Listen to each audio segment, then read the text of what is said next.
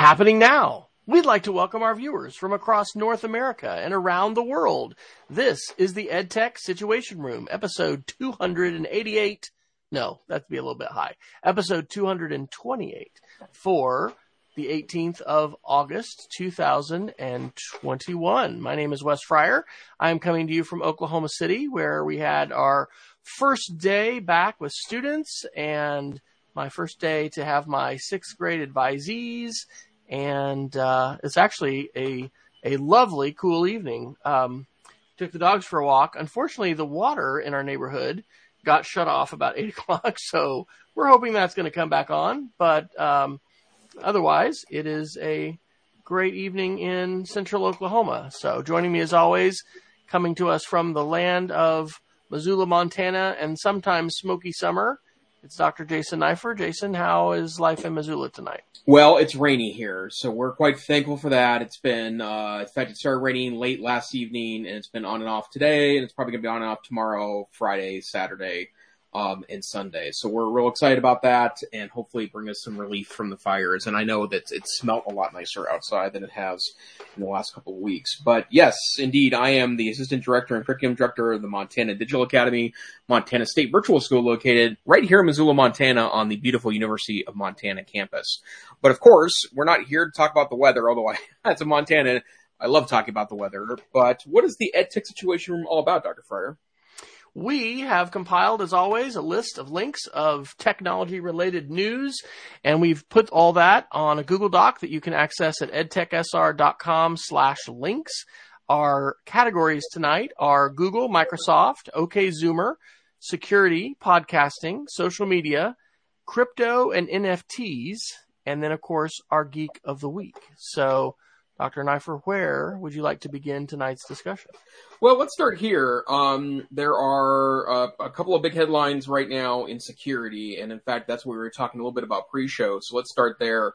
This is more or less a warning that I'm sure almost every uh, uh, K-12 tech director in America has has or, already aware of because it's been well covered in the technology media. But PC Magazine reported on August 14th that ransomware campaigns are continuing to exploit the so-called PrintNightmare, which is the vulnerability in Windows uh, operating systems with the print spooler. And um, the uh, this has been around for a while, and I look back. I don't think we. I think we had an article on this a couple weeks back, but we didn't talk about it but there is a, a set of vulnerabilities in the print spooler. That's the software that basically communicates between your computer and your printer to kind of gather up print jobs and then send them off to a, a printer for printing purposes. And as it turns out, there's been a long time vulnerability there that was finally found and has been exploited by a number of hackers, including uh, ransomware uh, attack hackers. And um, uh, the, the particular PC Magazine article talks about part of the problem with dealing with this particular piece of software is that you have to disable the print spooler uh, to to be totally protected. But of course, that means you can't print then. And uh, while printing is is a lot less than it used to be, my guess is in the typical school, the printer is still a well used piece of machinery across um, the landscape of K twelve. So uh, Microsoft continues to. I think they have a patch out for the original version of the exploit. Then the exploit is. Um, uh, there's been other uh, uh, uh, things exploit in the print spooler, so it's been kind of an ongoing issue for the past four weeks or so. But in case you are a tech director or you are a very part-time tech director, which is also the case in a lot of cases, I just want to make our audience aware. You know, I, among many things, I'm thankful for not having that responsibility in our school anymore. It's interesting, you know, we. Um, have moved to, to Chrome entirely for students um, at, at the middle school level. Uh, I know Chrome. there's we, we were running prints. We were running um, Google Cloud Print, but we are needing to do it on legacy devices, and so we were running, you know, print installing printers on Windows servers that would then connect to Cloud Print and anyway, this this doesn't address cloud print, but it does remind me of that and make. And I don't know what Google's done as a replacement for that, but I would just say we all need to move forward into the 21st century with printing. Um, PaperCut was one of the the, the mm-hmm. platforms we were trying to to implement. In fact, our local blood bank, the Oklahoma Blood Institute, they have nice little signs up by their printers, you know, that they're using PaperCut and you scan in and put in your code to, you know, print and whatever like that. So, um, I have not heard about, you know, local folks being, being affected by that. But I will say on the topic of printing, I don't think we had gotten a printer for maybe 10 years or something. And I talked to my, my in-laws and we've picked up a, uh, HP printer with this subscription ink thing and we have yep. four months free. We can print like 700 pages in color per month for like the, the next four months. And then we're like $5 a month or something. So anyway, it's, um, yeah, printing is with us. We're not able to abandon it entirely, but it's, um, you know, ransomware is, conti- you know, continues to be a huge threat, not only for hospitals and all kinds of, of enterprises, but schools as well. And phishing and so- social engineering attacks continue to be the primary vector where folks are getting inside your network and being able to, you know, do these, do these bad things. So I'm, uh, yeah, glad to be out of that business, but happy to pass along the news and encourage folks to, you know, take care and, and make sure that whoever is responsible is aware of, of those threats. So this is where, you know, out, outsource services and things like that can be really beneficial for folks who are, you know, not perhaps not juggling as many balls and being able to to stay laser focused on, you know, certain things like that. So I don't know how many people are doing that for their printing services, but it would be be good to be able to bring, you know, professionals to bear on well, we're all professionals here, but anyway, a, a, a contracted, uh, you know, in, entity, you know, possibly for some of that kind of stuff. So I will, I'll, I'll say one last thought is everyone needs a ransomware plan, right? We were, we had just developed some of that, you know, in concert with one of our insurance folks and, you know, what kind of a plan would we have? If we have this kind of attack, do we know, you know, our course of action of, of what we do? Um, it, it really is something important for every organization to plan for, just like you would for other kinds of contingencies. So, absolutely. And then I know that I think we both shared an article here, but why don't you talk about what's going on at our friends at T-Mobile? Yeah, so huh, this is something that came out as a rumor uh, and then has been confirmed by T-Mobile. Um, Jason dropped in the Verge article, T-Mobile investigating report of customer data breach that reportedly involves 100 million people, and then um, that was from the from August 15th, and then I dropped in the Engadget article from today that uh, is a confirmation from T-Mobile. Uh, T-Mobile confirms data breach affects over 47 million people. So um, I think in the article that I dropped in, uh, we were just talking pre-show, like, yeah, what are we going to do? Are you going to do something here? Uh, you have a variety of of options when you believe, if, for instance, that let's say your social security number and your phone number are breached. The, the way that this came out actually was a individual on the dark web was talking about selling 30 or 40 million customer uh, data um, data sets or whatever uh, with socials and phone numbers and everything. And uh, I think they were asking something like it was it was in pounds, but it was the equivalent of like two or three hundred thousand dollars. Anyway, um, you you can do a fraud alert. Uh, you can go all the way up to a freeze, and some of those things can involve some cost. The freeze, I think, is supposed to be free, but it's harder to undo.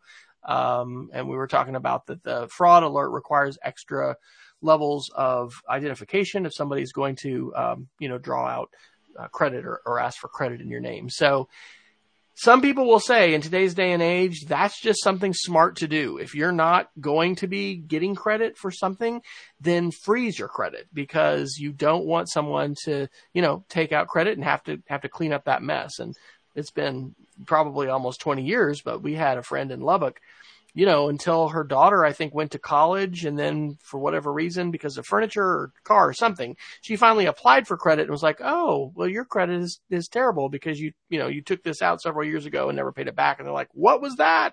And they had no idea that this had happened. So, uh, what are, what are your thoughts, Dr. Neiffer? Is this, uh, chicken little or do T-Mobile customers need to really pay attention here? Well, um, I know that the it's it's kind of breaking news that uh, T-Mobile is confirming the um, the situation. This was a rumor. I believe it was as as, as uh, recently, or I'm sorry, as late as Sunday. I believe is when I was reading that that this may have been a factor. But I mean, I, I you know I'd like to say it's a reality of the 21st century in the way data is stored. But the bottom line is is that I mean, how many you know, how many truly terrible things have happened in the last 10 years uh, related to personal data being um, uh, stolen. And in the case of something like T-Mobile, there's just no excuse. You know, you're a massive size uh, uh corporation with with tens of millions of customers, and it's um, you know, it's unexcusable, you know, not to have top top flight security. So I'm assuming we'll get to know more about this, right? And no system uh, at least yet, has is 100% secure, but it's well, you know important to think about. That that's what I was going to say. Is there there's a huge target on the back of of every you yeah. know internet service provider and someone like that who has literally millions and millions of uh, of, of customer information. And one of the dangers, and I don't know if we've got this article in here, we, we've been talking about two factor authentication and some of the risks and things like that of using, you know, text messaging and, um, you know, one of the reports was saying that the IMEI number, IMEI number, I think that's right, uh, you know, that you have for your devices, um, as well as your phone numbers and all this information. I mean, if, if folks have that critical information, you know, they very well might be able to call in and, you know, say, Hey, I've changed my, my, my cell phone. Can you swap my SIM card? And, you know, then be able to, whatever that's called, SIM hack you and, you know, you're, they're then able to verify your, account information and, and, get get access to perhaps your your Gmail account, whatever your primary email account is, and then whoa, they're off off to the races. So um, I think it's it's a sign of the times, of course, but it's also a sign that nothing is really unhackable. and depending upon how many resources that an entity has, whether that's a nation state or a criminal group or whatever, um, you know, they are it is possible to penetrate and it's possible to compromise uh, just about any system that's out there. Um, the article that I put in from Engadget notes that this is the third such attack that T-Mobile has suffered in the past two years. So um, Peggy had mentioned, I think, switching to, to T-Mobile um, a few months back. I mean, I love T-Mobile. I'm, I'm happy with them. Um, but you know, it's it probably is the kind of thing that, in addition to having our password managers and auditing our accounts and trying to make sure every everything has a unique and long and complex password. We've got two factor turned on. We also have our credit frozen, um, or a fraud alert at least put on. I don't know that we need to be spending money. The the freeze it, it, by federal law I was reading is supposed to be free. Um, there are some things that the credit agencies can charge you for. Uh, T-Mobile is promising affected customers you know, as they typically do, two free years of McAfee's ID theft protection service.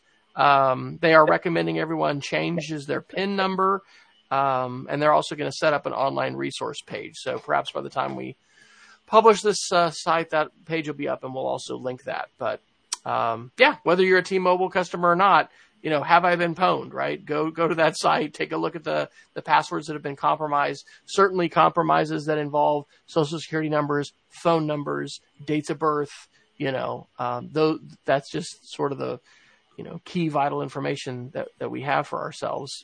So it is, I think, not something to be ignored and, you know, even better, uh, be proactive, you know, if you're not a T-Mobile customer, fine. Uh, be proactive and consider if you're not going to be using credit in the next, you know, next few months, maybe a good idea to put a credit freeze on there. But if you are a T-Mobile customer, it sounds like fraud alert at a minimum would be a wise thing to do. Yep. And I shared a link in um, our show notes that um, we'll put in the, I'm sorry, in, in the uh, documents we'll put in our show notes from the Federal Trade Commission about uh, what to know about credit freezes and fraud alerts, and it kind of goes through the different levels, the difference between a credit freeze and a fraud alert, and there's also an extended fraud alert you can do too. Yep. Um, and it tells you how how to do it. In the case of uh, credit freeze, you have to contact all three credit bureaus: TransUnion, Experian, and Equifax. Um, the fraud alert, uh, you can just contact one of the three. You don't have to contact all three because they contact each other. um, that uh, uh, it makes it harder for someone to open up a new line of credit. And Peggy's asking about the connection between freezing your credit and the T-Mobile hack. So supposedly part of the T-Mobile hack is your social security number. And so using your social security number with your date of birth, with your address, um, folks can try to take out credit and, and, and many times people do. So as a proactive step to prevent identity theft or stop identity theft, which may be tied to this T-Mobile hack. Of course, it could be tied to something else.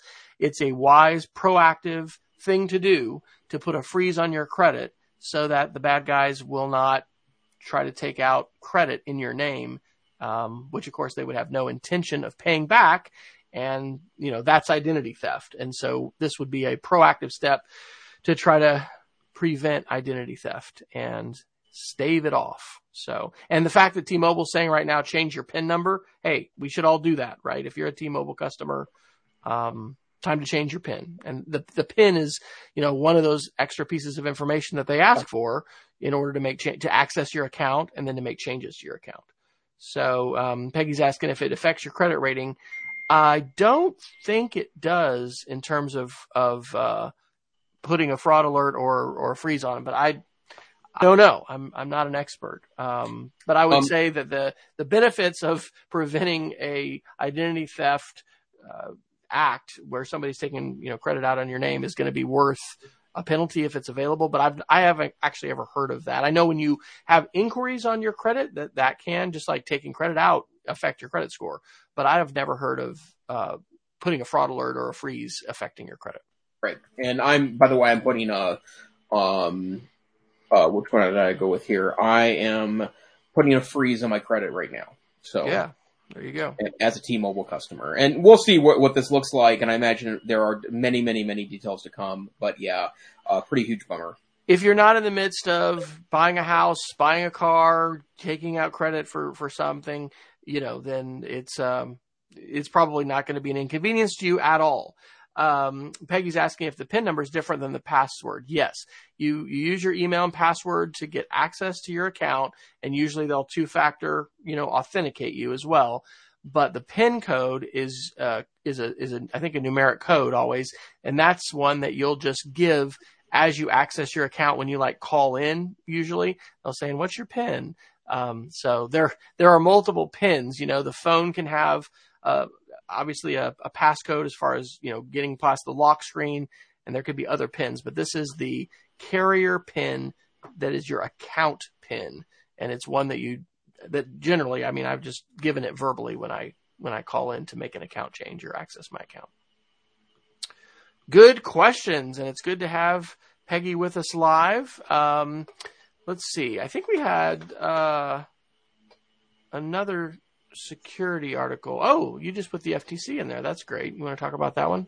Yeah, that's just the differences between um, uh, fraud alerts and credit alerts. So we can share this link with in our show notes. But in case you're curious about that topic, the FTC's got an excellent document for for kind of uh, determining the difference between the two. Very good. So here you go. No need to listen to Dave Ramsey, folks. You can just come here to the EdTech Situation Room.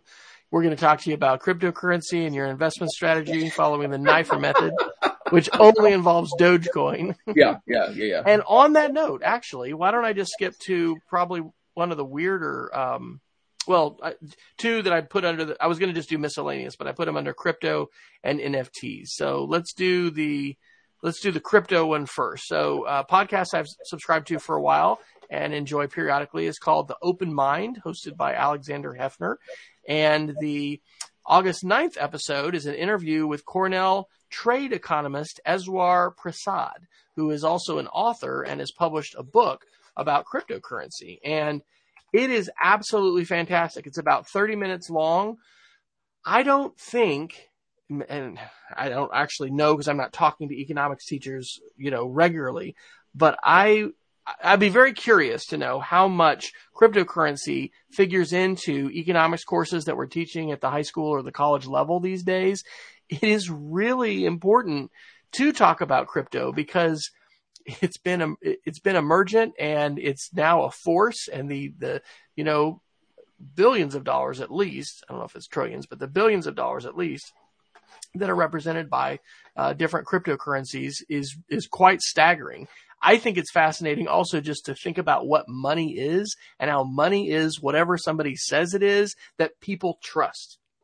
That enough people trust in order to give it value. I think back to probably 2011 when I was in Shanghai.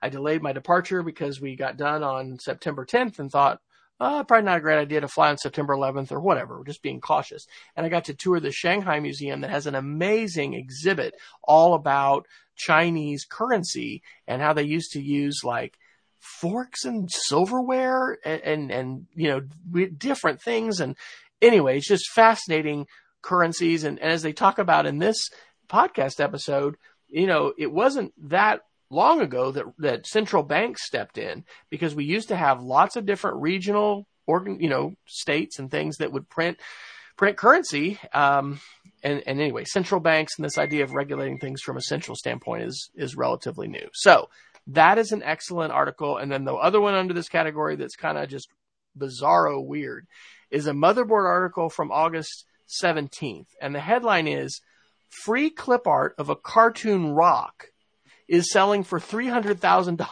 as an NFT. And we have talked a little bit about an NFT.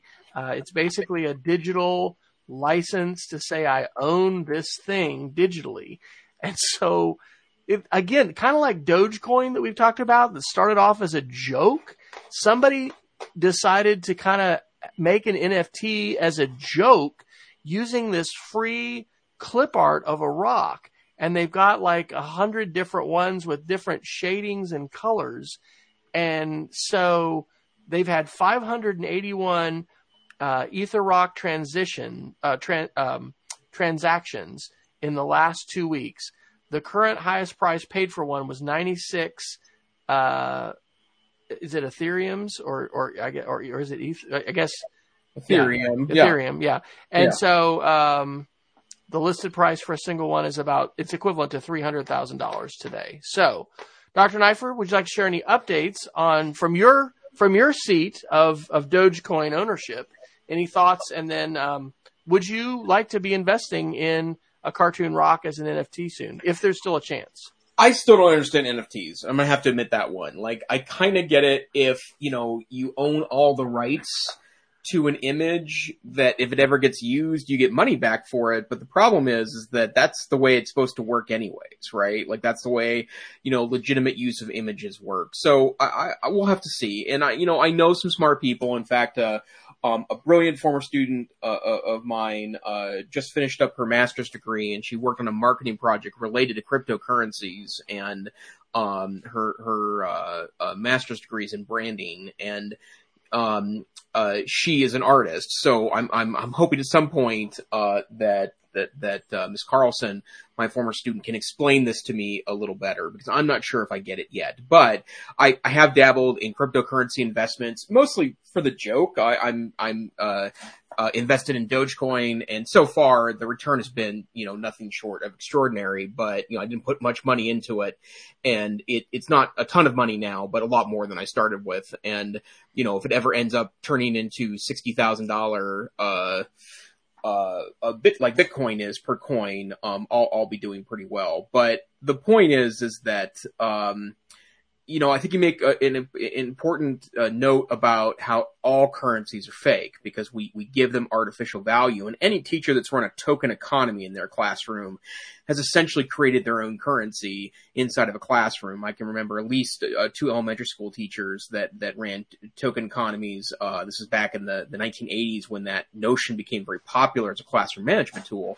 And you've created a fake economy with fake currency that had real value to the people that were participating in the economy. And so that, that's an important thing to remember. But, um, you know, I don't know where this is going. The government's trying to regulate. In fact, part of, I think it was the initial stimulus, traditional stimulus bill that's currently being considered by the House of Representatives includes taxation and regulation on cryptocurrencies. And, you know, I don't think you should regulate it any more or less than you would any other currency, and they certainly at, at some point uh, cryptocurrencies were just straight up considered illegal. Uh, uh, so you know it's progress that these markets can exist, but you know something to keep an eye on, and and you know you never know what the future is. But from my very initial look into cryptocurrencies, it seemed awfully interesting, and also uh, a lot of advantages to it as a model. It definitely highlights the importance of not forgetting your password because if you yeah. if you lose that, there's nobody to call, right? There is no no central bank to call. There's uh, you're you're on your own, and people have done that, right? There's folks that have lost millions of dollars in Bitcoin you know, and their because their hard drive crashed or whatever, and they didn't didn't have a backup. The one thing I'd say on NFTs is it just seems to me to be like artwork, right? I mean, who says the Mona Lisa should be worth this much, or you know, this different piece of art has this value? Uh, it's really sort of the eye of the beholder, and then the perception of the marketplace, and and what people are willing to pay for it. So it's really really bizarre. Um, it seems like NFTs have allowed you know some people to really you know, realize uh, some remarkable income um, where they would have not ever thought the marketplace was going to be able to to give them that. So, but I don't know, man. It is it is a weird thing, and that's probably one of those like if you ask the person on the street. You know, I mean, I don't think you're going to have a very high percentage of people going to be, oh yes, let me tell you about NFTs. I understand them completely, and let me, you know, in fact, I own some. And let me let me tell you about them. I mean, it's a really, really fringe thing, but the the sums that we're talking about here are are substantial. So I guess some people just have a lot of disposable income, Jason. So I, maybe that's the bottom line. And so they do do wild things. Yeah, it can do wild things. Yeah, and you know, and, and by the way, there are hundreds of cryptocurrencies. Um, you know, I Dogecoin is is maybe considered uh, one of the ten or twenty most popular of them, but you probably heard of Bitcoin but there's Ethereum, which you uh, uh, mentioned, uh, SafeMoon. Um, there's, uh, I believe, there's alternatives to Bitcoin, Dogecoin called Dogcoin, right? So I, there, there's just a lot of things out there. And remember, uh, Dogecoin was started as a joke. That's the other thing to note about Dogecoin is that it was started as a joke to make fun of Bitcoin, yes. and now they're worth 32 cents a coin. And so. so was the free, you know, clip art of the cartoon rock. Yeah. Um, another one more thing to note about this it's the role of influencers you know? Having i think it was wasn't it elon musk that talked about dogecoin yeah. that helped push that up? Yeah. And so celebrities and different influencers play a huge role in these things. And now like with cryptocurrency there's so many different options and they're they're trying to you know emerge from the from the pack. Um it's just it's pretty fascinating to see how important uh, influencers are. And that does remind me that is a lesson which I'm hoping to do early, at least with my sixth graders, maybe my fifth graders, um, to to just find out a little bit about the influencers in their lives, the kinds of products that they talk about, um, and and raise awareness of the influence that they have. Um, because probably there's a lot of these influencers that our teenagers are watching and listening to that we as adults have absolutely no idea who they are, you know, what they're saying, what they're, what they're promoting. And, and it turns out that if, you know, some of them that are big enough promote a cryptocurrency or promote an NFT, oh my gosh, it suddenly, you know, has, has tons of value. So anyway, that may not have immediate impact on our lives as educators, but it's certainly a sign of a digital economy, a digital culture, um, you know, and and uh, a, a pretty different world in some respects than you know. Now that we're now we'll just start sounding very old talking about the old days, but yep.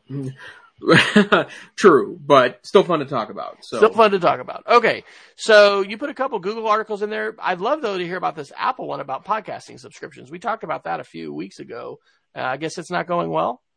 Yeah, so The Verge reported uh, today that there's been a lot of implementation issues regarding Apple's new um, attempt to uh, create kind of an economy for podcasters by allowing you to get a, a subscription to a, a, podcast via Apple's uh, podcast service. And it's all part of a larger expansion of Apple's interest in podcast as podcasting continues to grow extraordinarily in the, the, the vast media marketplace. But I guess the thing here that I thought was interesting was that uh, the software is pretty buggy, is my understand. uh, is my understanding, um, the uh, the software itself is is kind of a mess and the interface isn't very good. But I also thought what was, interesting, especially in light of the fact that uh, each, uh, both Wes and I know a guy that co-runs a podcast, right? So uh, as podcasters, we have relatively few duties to be able to release this. Wes has got a good workflow. He does all the technical stuff on our podcast.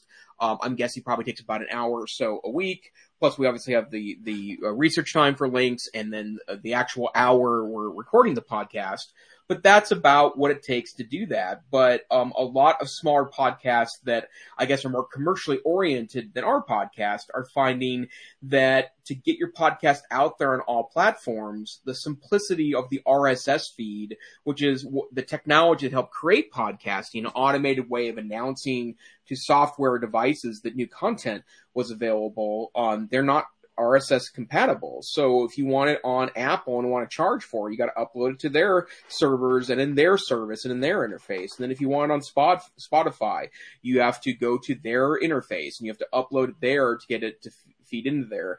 Now, my understanding is that at, at least the way we do it and how we host our podcast, um, which I believe is on the Amazon cloud, that's right. Yeah. And then, and Wes has got something that he's, uh, uh, uh, uh, rigged together to make sure this all works. But uh, eventually Spotify found ours, right? Eventually Apple found ours as we put it in various directories um, uh, to share. But those that really rely on a consistent release and making sure that that uh, perhaps they're pulling from advertising servers, that it's turning into a pain to make sure it gets on all the platforms so they can appropriately uh, monetize the site. And so, uh, you know, anyone could podcast. That's true. And and if if anything, our podcast is evidence of this, right? Uh, we're a couple of guys that that can release to a global audience via some pretty easy to access technologies. But the bottom line is, is this has become a business for a lot of folks, and the engagement time to produce is expanding. For the record, we use the Podlove podcasting plugin for WordPress. I'll drop the link in there. And um, yeah, it's it's kind of crazy. That article talks about you know small teams. I guess there's been lots of processing time required, and then errors where it just doesn't show up, and on Apple side. And this is this is a tendency I think we've seen with certainly the news you know, information landscape or ecosystem, and we're seeing it with podcasting, and it's the move to frac, you know, a fractured world where Spotify has their, you know, platform and Apple has their platform, and I guess Patreon, these different places, and wanting you to upload. So um, I don't remember. It was a couple weeks ago, I think, where you had that article about sort of like the day the good web died or something like that. I, I read that article afterwards, and thinking about RSS, thinking about Google Reader um, you know, maybe these are technologies that still can live on. Um, the the web has, in some ways, or maybe in many ways, been hi- hijacked by corporations, right? Hijacked by um, you know Facebook and and uh, surveillance capitalism companies that that are cashing in on the data that we're willing to share. You know, when we use these free tools. Um, I uh, I really do lament the uh, the demise of RSS and Google Reader and and those kinds of things because they they just allowed for such a free flow of information, um, but it didn't have the gatekeepers and it didn't have the advertising and it didn't have you know a lot of the things that that you know some people would argue is is allowing for monetization and that kind of thing. China has a very different environment for podcasting. We talked about this weeks ago, but they evidently did not start out as a free ecosystem for podcasting. It's always been a paid situation and podcasting is, is, is really doing well there, but it's all coming from a frame of, of paying and subscribing, you know, and not having free access. So Peggy's asking in the chat why, you know, small teams would choose to use the Apple podcast. I'm sure people are asking that, but I mean, Apple is huge, right? And again, thinking about influencers, Apple's a huge influencer. And if your podcast can be featured, I mean, you know, back in the day, late to mid, mid to late 2000s, I started my podcast, you know, back in 2005. I mean, my Moving at the Speed of Creativity podcast was yep. one of the top educational technology podcasts. Guess what? There weren't that many. and, but it was, that was really cool and really, really amazing. And, um, you know, it's, I, I actually need to revisit that because I have not taken that podcast down, but somehow it, it got broken with Apple, and I have I have it's like one of these things that I do every once in a while and I'll spend some time at it and then I'll go have to go off and do something else and, and it hasn't been resolved. But my registration for my original Speed of Creativity podcast is is broken with Apple. Um, so, you know, I'm not losing sleep over it and I've I only have put up a podcast probably every month or so. It's not this is a, this is the regular podcast for me.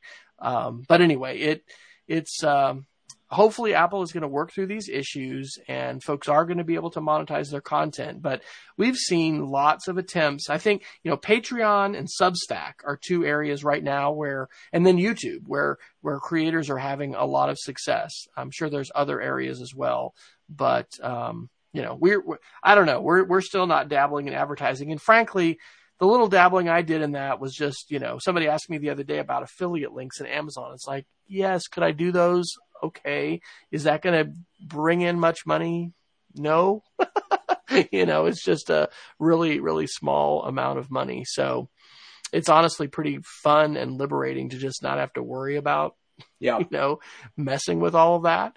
Uh, we appreciate those of you who listen to the show and hope that you, you know, have we bring you some value in, yeah. in filtering the news and talking about it. But honestly, Jason and I just kind of like meeting every week for an hour. So just so happens that, yeah. you know, it's fun to share it out as well. But if, if we were in the same town, there would be a glass of beer involved. But oh, if, yeah. you know, since we're a distance, it involves a, a, you know, a couple of cameras and some microphones. There, know? the distance could be reduced. So there'll probably be an announcement made on the show here in the next, you know, month or so, uh, of, of a, of a quest that may, involve yeah some some change in venue for for certain for at least one one one co-host so not to just totally give it away there, but yeah. Yeah, ladies and gentlemen, Dr. Fryer is going to space. So yeah, that's right. Elon Musk has called. Elon has called. That's right. I'm not going with Blue Origin. I'm gonna I'm gonna choose SpaceX. So I don't think go. don't think my physique is quite you know astronaut approved. Mine's definitely not. So. Yeah. All right. Well, hey, uh, I'm glad we did that Apple article. Yeah. Um, we definitely need. Let's see. We got we got about 20 minutes. Um, I think we definitely need to talk about some of these social media articles. Yeah. So would you like to start with that Facebook one that you put? I would. Um, I've spent 20 minutes reading this article, so I'm by no means an expert of it. And by article, I mean a report. But uh, on, I didn't realize that Facebook until I, I had read about this had a transparency site. But you go to transparency.fb.com. Um, it does provide a lot of, of, of data uh, as part of their transparency. And uh, the particular link I'm sharing is the quarter two 2021 widely viewed content report, what people see on Facebook. And the reason why I, I want to share this is that, um, you know, and I'm sure that this is in part the point of Facebook sharing this data.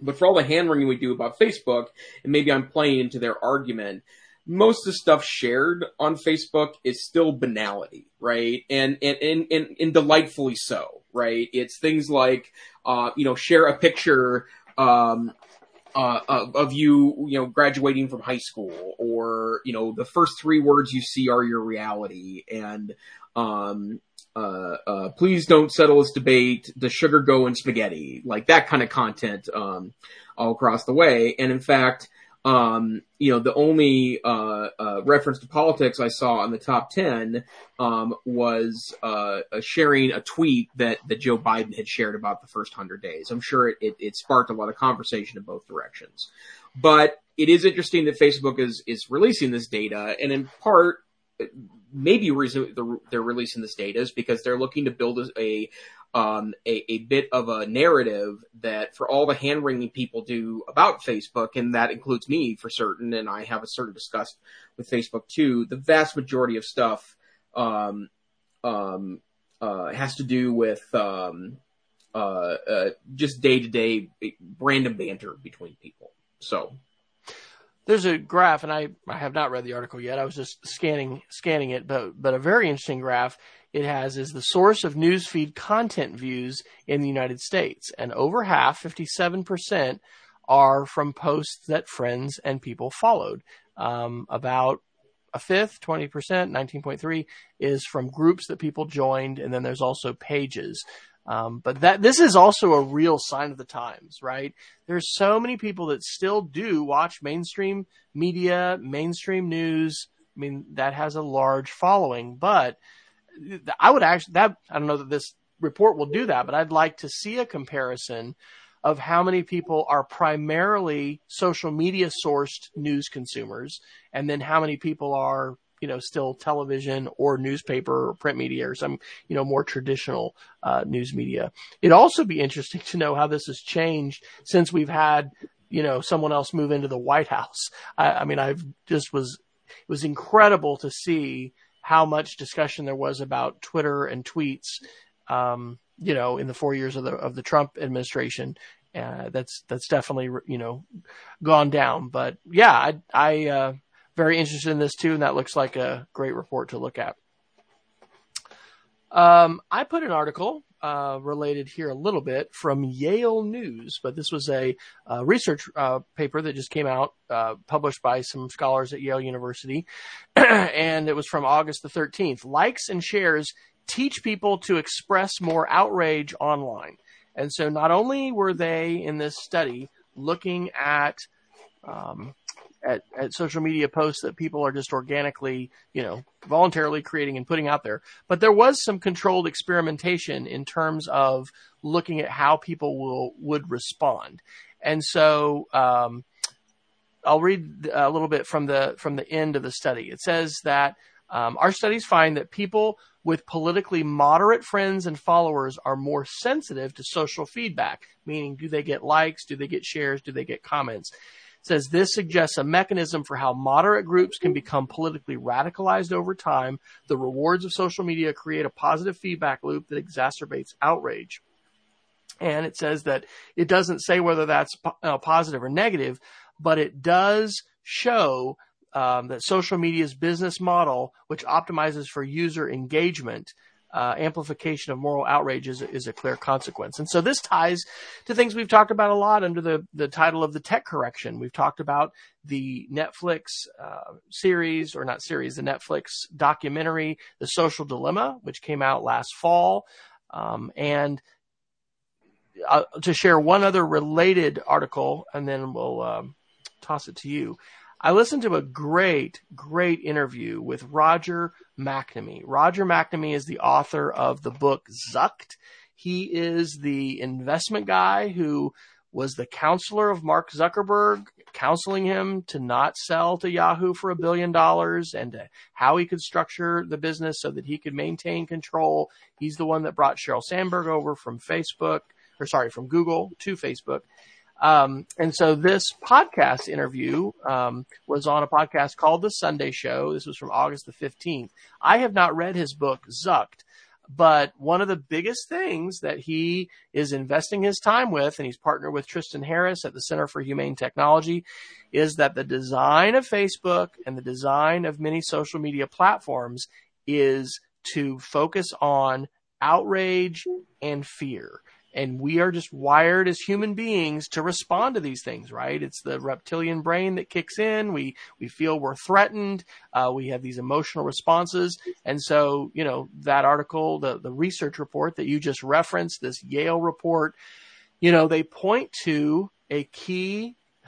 fundamental foundational part of the surveillance capitalism economy that we live in and that is that these social media companies have been able to create products which optimize for engagement and they find that you know content that we get emotional about that we fear that we're outraged about you know that kind of content is the stuff that we just basically can't help but look at and think about and click on and share and that is driving a, a, you know tremendous profits for these companies but it also has a lot of other implications for our society and especially for this idea that we're, you know, very polarized and we're also having different perceptions of facts today. And that begs the question of whether a representative democracy can continue to function as it should, you know, when large swaths of people, for instance, disagree on who won or lost an election. And we, we're living in that time right now. So your thoughts, Dr. Neiffer. Um, yeah, I, I, I, so many of them I might not be able to articulate one uh, super clearly, but you know, one thing to remember is that, uh, and we talked about this. Actually, this was a this was a, a topic we talked about several times in the early days of our podcast. But remember, these technologies come with a design that is intended to hack your brain a little bit, right? And that understanding, I think, is so important that uh, you know the same psychology that goes into making Vegas gambling machines addictive also makes social media and games and other connection technologies quite addictive. It's essentially used the notion of gamification, which is something that uh, a lot of educators hear a lot about, uh, and and pulling those technologies to engage you in a way maybe you're not all that interested in being engaged. And, and I think that's something to be extremely cognizant about, but also, um, and, and I don't know, maybe these, these, these tech, these conversations about technology go on in classrooms, but if you're not, and it doesn't really matter what you're teaching or who you're teaching, I think you as an adult, a savvy adult, owe it to your kiddos to, to, to start making these into uh, important classroom conversations because I still think this technology is, you know, uh, I, I'm still amazed by it every single day and the cool things that, that we've built with this technology, but it doesn't mean there's not cost to it, and it doesn't mean that power can be used for something other than awesomeness. One more article under the social media heading. Uh, this was NBC News on August 11th. As vaccine mandates spread, protests follow, some spurred by nurses. And there are specific references here to TikTok, Instagram, Facebook um, again, this amplification dynamic. And what they're saying is, you know, across the whole spectrum of healthcare providers, we don't like have this critical mass of nurses and doctors that are all anti-vax, but there are some. Yeah. And what happens whenever one of those people seem to be vocal against vaccinations specifically is that gets amplified hugely by the anti-vax community. And so there is an, an outsized amplification of those voices. And those people are, you know, the, the anti-vaxxers are, are then using the veneer of credibility and, and, you know, medical authority that comes with, I'm a nurse. I, you know, I work in a hospital.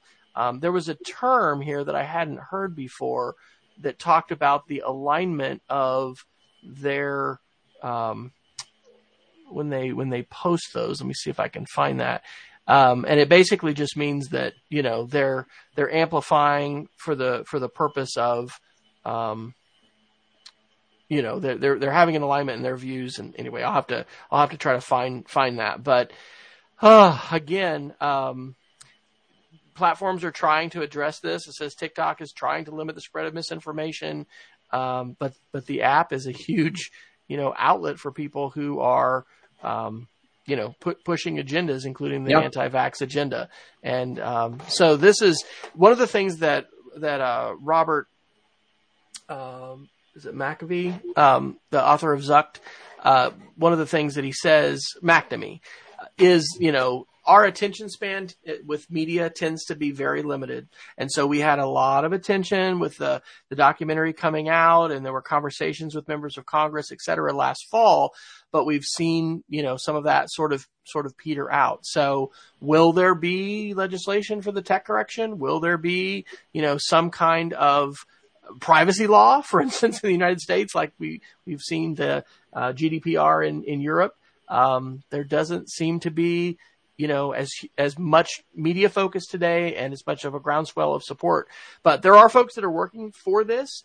Um, the Center for Humane Technology is, is still at work, and um, you know, it's just the forces arrayed against them are are huge. They're formidable, right? It's you know, Facebook, it's uh, it's it's Google, it's it's Amazon. Um, we're hearing about lawsuits and things like that that are being filed, but you know, it doesn't it doesn't seem to me like we're imminently on the edge of having some kind of, of earth shaking, ground changing regulation that, that's going to address this. So yeah, we need to keep talking about it with our kids, talking about how folks are hacking our minds, uh, thinking about the choices that we're making, um, you know, and, and just, you know, we, we shouldn't give up, but it, uh, it appears that these systems themselves, as we've just mentioned, are, are engineered and designed in ways that really, you know, media literacy education can't defeat. Because the the underlying psychologies of, of just the human brain and what we what we want to pay attention to and what we just can't help you know paying attention to it, it's it's just designed to to maximize that. Um, Peggy's mentioning in the chat it's upsetting to see healthcare providers refusing to get vaccinated, promoting their position, and and it is, and that's just um, you know, again, it's one of these things where the out, outliers can have an outsized voice, and and we certainly um, we certainly see that. But we on not that we need to go down the COVID hole, but our hospitals are maxed out here in Oklahoma. One yeah. of our science teachers just had a, a relative, you know, go to the ER and um, we're at the, the same levels of, of the highest hospitalization beds, ICU beds being utilized in January, February we're there now and we're just going to keep on going up. They said into early, early September. Um, yeah. So it is a, it is a tough time and we're back to school today. We're taking precautions. We're wearing masks, but you know, it, it's almost, it, it's just as uncertain this fall, I feel like, in terms of what lies ahead as we, as we felt last fall. So, yeah. All right. Well, lift us up with some, some positive tech news, Dr. Neiffer. Do you have any, uh, any good? I think there's some good Google news in here and yeah. other stuff. So there's four quick, kind of more hard tech articles that we can go through at uh, 90 seconds a piece or so.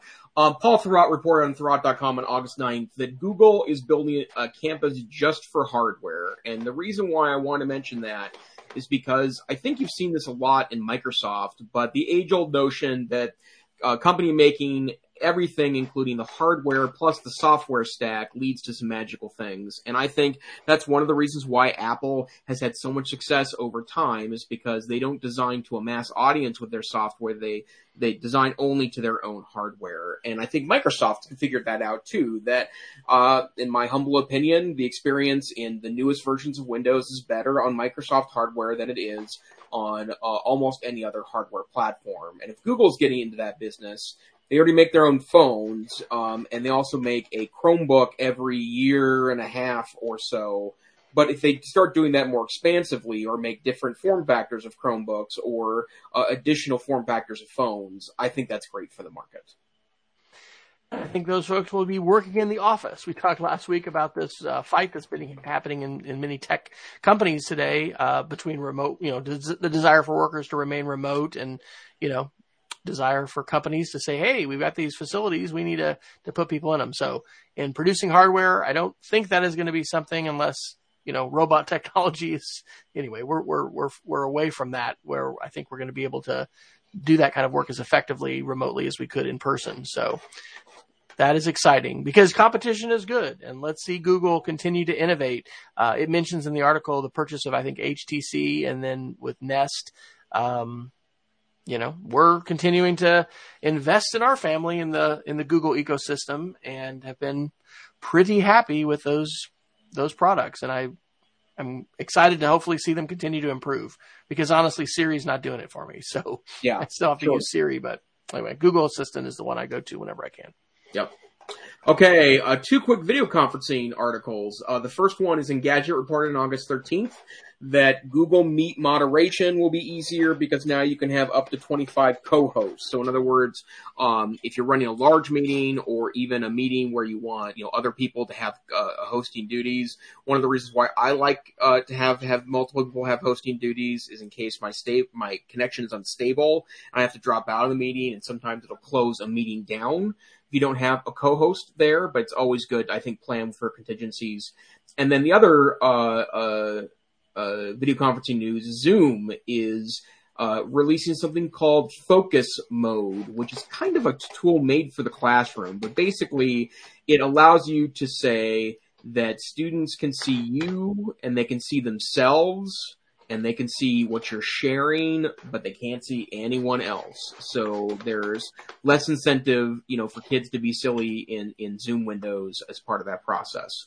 Um, now I have to say that, I mean, I can imagine using that and finding use to that. I think you have to balance that with, I do think the humanness of having 25 faces, uh, you know, Brady Bunch style in your uh, window, I think is very important for human connection purposes. But I could see effortlessly flowing in and out of this, uh, assuming it's just a click away, I think would be a really interesting way to help change focus and do good things you would do in the classroom to help transition from one activity to another.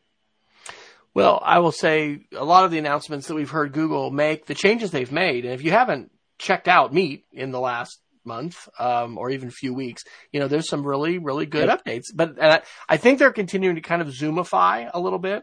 But some of those things with co-hosts and and I mean, there's been some real frustrating um, things that can be can be frustrating. Um, so glad glad to see Google continuing to make those changes. And there was was there a Zoom classroom project or something like that that they were doing that we talked about a while back? It seems that like there was something that was really focused on education.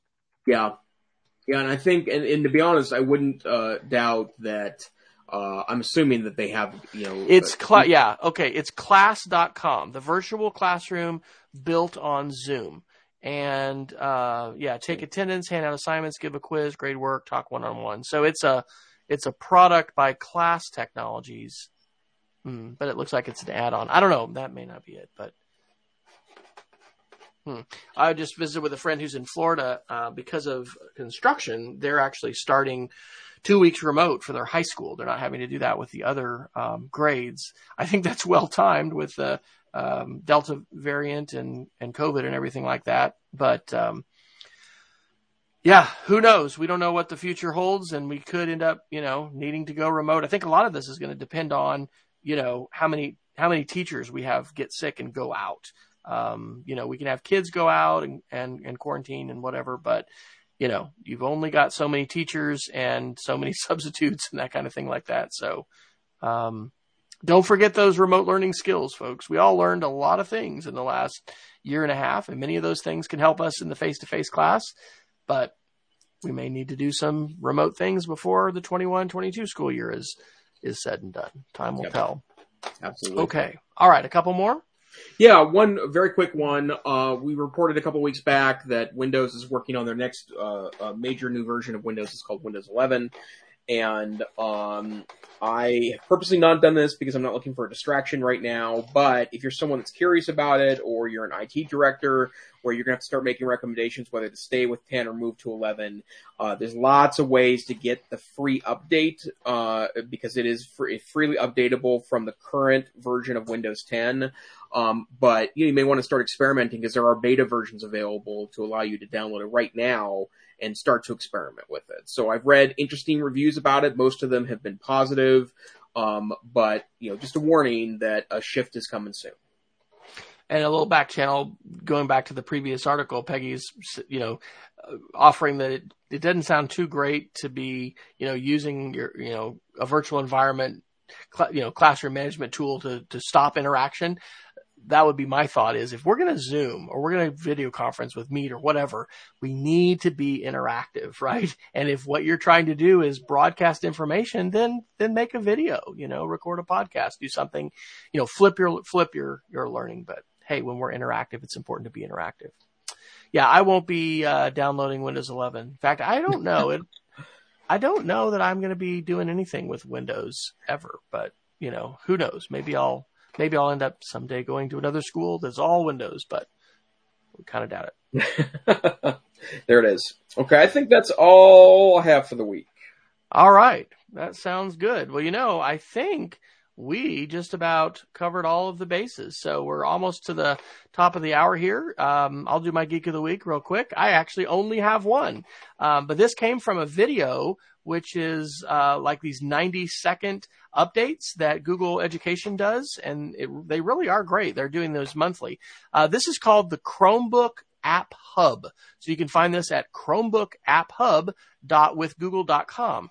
And um, I had never seen this before. There are a lot of different, um, you know, websites, uh, web apps uh, that can be utilized with Chromebooks. Of course, these could also be, you know, utilized in, in the Chrome browser or probably another browser as well. Um, but the neat thing is you can look down on the left under filters. And so there's app categories. Uh, there's integrations and optimizations that you can look for. Um, and uh, for instance, if you wanted to look for, uh, you know, collaborative tools, you can do that. Digital uh, literacy, digital citizenship, you know, typical math, um, you know, social science, things like that, storytelling. Um, but it just is fantastic, and it's a it's an excellent collection of tools and resources. So check it out, the Chromebook App Hub. Excellent. And then I want to share. Uh, this is a tip that that I talk a lot about when it when I when I talk about you know helping students understand or helping teachers helping students understand how to be masterful users of the web. But um, almost every major browser, either by plugin or by by native functionality, has what's called a reader mode, which takes a web based article, it strips away most of the advertising, many of the distracting media components, and turns it into something that's relatively close to a nice clean printed page on your screen. And if you're sending kids out a lot to the web, the web is built to keep you there and then send you on your way to other clicks, oftentimes to advertising. But if you can teach students that the best way to read the web is to see the article, process it through a reader mode, I think that's a really winning combination to provide uh, masterful, tech savvy advice to to your your students. And so I'm linking this week to a wonderful Lifehacker article uh, that talks about this in detail and tells you on every browser what you would need to install to add a reader mode uh, across the browser sphere. Absolutely. And I would add to that if, if, if you are hopefully using an ad blocker today, uBlock Origin is my blocker of choice it's important to look at what your students are looking at and they could be seeing an incredibly advertising, you know, distracted, uh, you know, version of, of articles and videos and, and things like that. So one of the things I'll be teaching all my students soon is to add a uBlock origin and absolutely using a tool, uh, like you said, that's going to go into a, a reader mode and strip out distractions, you know, trying to be productive and minimize distraction, unwanted distractions in our lives is like, that's a, that's a key for everybody. So very important tool. All right. Well, I guess I'm the host, so it's my turn to wrap it up. Uh, Dr. Neiffer, where can folks find you when you're uh, not here on Wednesday nights? Hey, best place to find me is Twitter, Tech Savvy Teach, and you, sir. I am at W Fryer on Twitter, or you can go to my newly updated website, which rumor has may have some more updates coming soon at wesfryer.com. And I've got a connect link to link out to all of the places where I am sharing. So we want to thank everybody for uh, being attentive. Thanks, Peggy, for being here live with us as always. We're sorry to hear about the flooding and too much rain in Arizona. Oh man, it's been crazy, but I'm thankful uh, that that we're getting some rain, and I'm especially thankful in Montana that those fires will hopefully be be uh, you know positively affected by by the rain. So we want to encourage everybody to check out our show notes.